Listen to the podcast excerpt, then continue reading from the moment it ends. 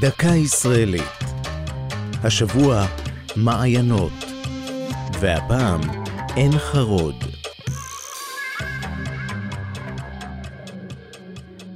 על צלע הר הגלבוע, בתוך מערת גדעון, נובע מעיין מים מתוקים.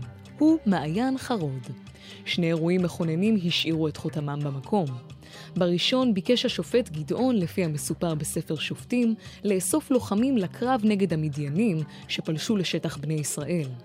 לקריאה נענו אלפים, וגדעון שלח אותם לשתות ממי המעיין, ובחר 300 מהם אשר לקקו את המים בלשונם, במקום להרים את המים בידיהם.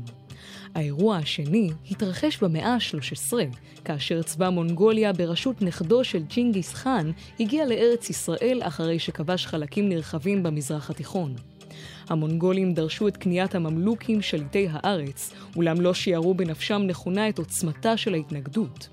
בקרב שנערך בשלושה בספטמבר לפני 760 שנה, גברו הממלוכים על המונגולים, שברו את רצף ניצחונותיהם ושינו את פני ההיסטוריה. הקרב במעיין חרוד, הקרוי בפיהם עין ג'אלוט, היה לחלק ממורשת הגבורה של העולם הערבי-מוסלמי. ב-1920 רכש יהושע חנקין את אדמות האזור, ובמקום הוקם קיבוץ עין חרוד. בגן הלאומי מעיין חרוד מעל המעיין נמצאת מערת קבורה שבה נטמנו חנקין גואל האדמות ואשתו אולגה. זו הייתה דקה ישראלית על מעיינות ועין חרוד. כתבה נעמי שניידר, ייעוץ מדעי הדוקטור יגאל לוין, ייעוץ לשוני נועם אבירם.